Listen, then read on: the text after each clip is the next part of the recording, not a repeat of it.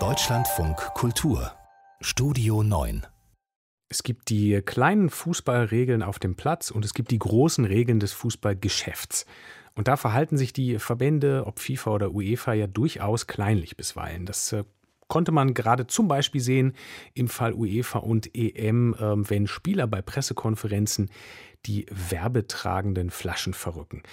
Soll nicht so sein, sagt die UEFA. Und ja, womit Spieler auch generell vorsichtig sein müssen, ist politisches oder politikverdächtiges Verhalten. Manuel Neuer hat bei den EM-Spielen eine Regenbogenkapitänsarmbinde getragen und da hat die UEFA dann angefangen zu prüfen, ob das ähm, schon eine politische Aussage sei, hat dann aber gesagt, ja, er darf damit weitermachen, weil das Ganze ähm, sei äh, ein Good Cause, das stehe für eine gute Sache. Aber die Diskussion, die ist natürlich da. Jana Münkel. Wie viel Politik ist okay auf dem Feld? Diese Frage regelt die UEFA zumindest ansatzweise in Artikel 16 ihrer sogenannten Rechtspflegeordnung. Darin heißt es, dass unangemessenes Verhalten untersagt ist, um die Ordnung und Sicherheit der Spiele zu gewährleisten. Unter unangemessenes Verhalten fallen Botschaften politischen, ideologischen, religiösen oder beleidigenden Inhalts, die durch Geste, Bild, Wort oder andere Mittel geäußert werden.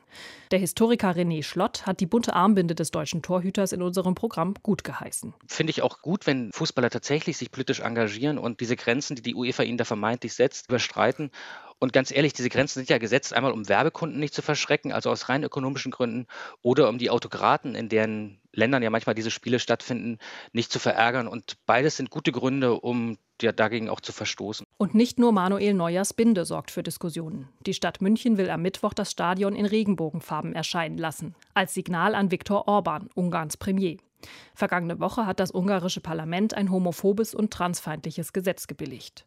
Für den Beleuchtungsplan hat Münchens Oberbürgermeister Dieter Reiter heute die UEFA und den Deutschen Fußballbund um Unterstützung gebeten. Wenn es nach dem ehemaligen deutschen Fußballprofi Jimmy Hartwig ginge, der als schwarzer Spieler in seiner Karriere selbst von Rassismus betroffen war, müsste auch die deutsche Mannschaft noch mehr gegen Ausgrenzung tun. Sie solle es der britischen Mannschaft gleichtun, die vor jedem Spiel als Zeichen gegen Rassismus niederknie, sagte Jimmy Hartwig im ZDF. Das wäre von der Nationalmannschaft mal ein Statement, das runterzugehen. Nicht äh, ein Plakat raushalten, wir sind gegen Rassismus. Hinknien und sagen, schaut her, sagt Jimmy Hartwig. Ja, wäre das der UEFA zu politisch? Was ist politisch oder zu politisch auf dem Platz überhaupt? Wir wollen uns das Verhältnis von Fußball und Politik genau anschauen mit Jürgen Mittag, Professor für genau das, für Sport und Politik an der Deutschen Sporthochschule Köln. Guten Abend. Guten Abend. Diesen aktuellen Fall der ähm, Kapitänsbinde ähm, und das zumindest kurzzeitige Prüfen seitens der UEFA, was meinen Sie dazu? Nun, wir erleben hier gegenwärtig eine in der Tat außergewöhnliche Situation, dass mit äh, großer Macht und in sehr dichter Intensität ähm, sportpolitische Fragen auf, zum Gegenstand werden, von der UEFA, aber auch von weiteren Akteuren behandelt werden. In dieser Form und in dieser Intensität hat das bis jetzt nicht. Die Handhabung dessen ist sicherlich mit einem gewissen Grad der Differenzierung zu sehen. Auf der einen Seite sind sinnvolle politische Angelegenheiten nicht von dem Sport zu trennen. Auf der anderen Seite erleben wir eben, dass der Sport sehr stark in Anspruch genommen wird für Angelegenheiten, die zwar auch mit dem Sport zu tun haben, aber eben auch für Dinge, die über den Sport weit hinausreichen. Und es besteht, das ist dann die andere Seite der Medaille, die Gefahr, dass der Sport in einem Maße zur politischen Bühne wird, zur in Anspruch, in Anspruch genommen genommen wird für die unterschiedlichsten politischen Anliegen, dass der Sport vielleicht nur noch zur Nebensache wird, sogar ins Hintertreffen gerät oder eben völlig zweckentfremdet wird. Das muss man als andere Seite der Medaille mit berücksichtigen. Mhm. Ist ähm, der Sport, zumindest wenn wir jetzt von diesem großen Fußballsport sprechen, ähm, ist der das nicht eigentlich, ähm, auch wenn eben in den Statuten steht, Sport und Politik, das muss getrennt sein, ist der Sport nicht irgendwie immer ein Teil davon? Also, wenn wir ähm, auf den Tribünen von Spielen ähm, ja regelmäßig auch zum Beispiel jubelnde PolitikerInnen sehen, ähm, wenn es Diskussionen um Spielorte wie Katar als WM-Austragungsort geht, da kann man ja von Anfang an eigentlich gar nicht sagen, Politik und Fußball lässt sich da richtig trennen, oder? Da stimme ich Ihnen zu. Das hat es auch in der Vergangenheit immer wieder gegeben, dass ähm, der Sport für politische Interessen in Anspruch genommen wird.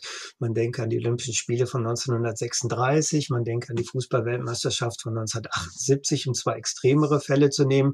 Aber es sind eben auch die Werbebotschaften, auch die politischen Werbebotschaften, die gerade bei Sportgroßereignissen eine ganz zentrale Rolle spielen. Und man kann in der Tat sagen, in dem Maße, in dem Sport und namentlich der Fußball öffentlich ist oder immer populärer in der Öffentlichkeit wird, in dem Maße ist er eben auch politisch, weil das lässt sich nicht voneinander trennen. Die, durch den hohen Grad der Öffentlichkeit wird immer auch eine politische Resonanz hergestellt. Mhm. Das heißt, diese Trennung im Prinzip, diese Statuten müsste man ähm, eigentlich mal überdenken und der Realität anpassen. Wir stehen da in der Tat gegenwärtig an einem sehr spannenden Zeitpunkt. Bis vor wenigen Jahren war es so, dass die internationalen Sportorganisationen sehr intensiv darauf bedacht gewesen sind, ähm, im engeren sportlichen Zusammenhang, das heißt im Vorfeld der Spiele oder auch während des Spieles selber und im Zuge auch dessen, was im Umfeld des Stadions oder der Plätze passiert ist, jedwede Form von politischer, religiöser oder anderweitiger Einflussnahme zu unterbinden. Am stärksten sicherlich beim IOC mit der viel besprochenen ähm, Artikel 50 Regelung, die genau diese Form von Einflussnahme untersagt. Man hat aber dann festgestellt, sowohl beim IOC als auch bei den anderen Fachverbänden, dass sich diese harte, strikte Trennung schlussendlich nicht aufrechterhalten lässt. Vor allen Dingen, weil man sich selber sozusagen die Probleme ins Haus geholt hat, indem man immer mehr Sportgroßereignisse in solche Länder vergeben hat, die eben nicht demokratisch mhm. waren.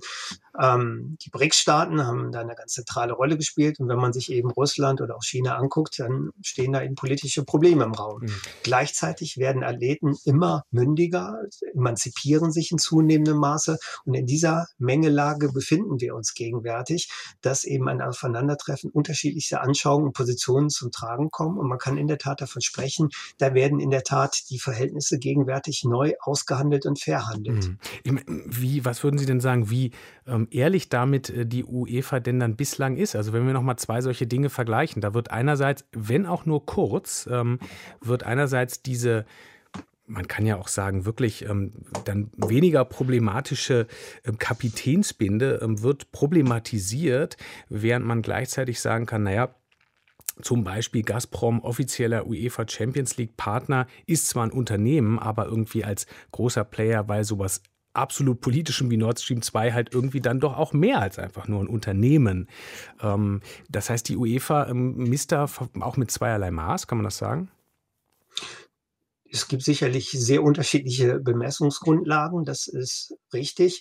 Und es gibt vor allen Dingen eben die Schwierigkeit, die eigentlich schon geöffnete Büchse der Pandora noch geschlossen zu halten, beziehungsweise ähm, einen Maßstab oder eine Regelung zu finden, die eben allen Kriterien und Ansprüchen gerecht wird. Wahrscheinlich ist das sogar ein Unterfangen, was so in der Form gar nicht zu bewerkstelligen ist. Die UEFA hat in ihrer Satzung ganz offiziell die Zielsetzung drin, die Förderung des Fußballs ohne Diskriminierung ähm, und äh, im Sinne der Fairness, ähm, des Friedens und der Verständigung. Das sind hehre Ansinnen und denen versucht die UEFA auch Rechnung zu tragen. Aber auf der anderen Seite ähm, besteht eben das Ansinnen, ähm, zu starke oder politische Einflussnahme zu unterbinden und diese beiden Pole miteinander in Beziehung zu setzen und produktiv auszubalancieren, ist ein Fangen, was ein Unterfangen, was glaube ich kaum ähm, auf Dauer aufrechtzuerhalten sein wird. Sagt Jürgen Mittag, Professor für Sport und Politik. Danke Ihnen.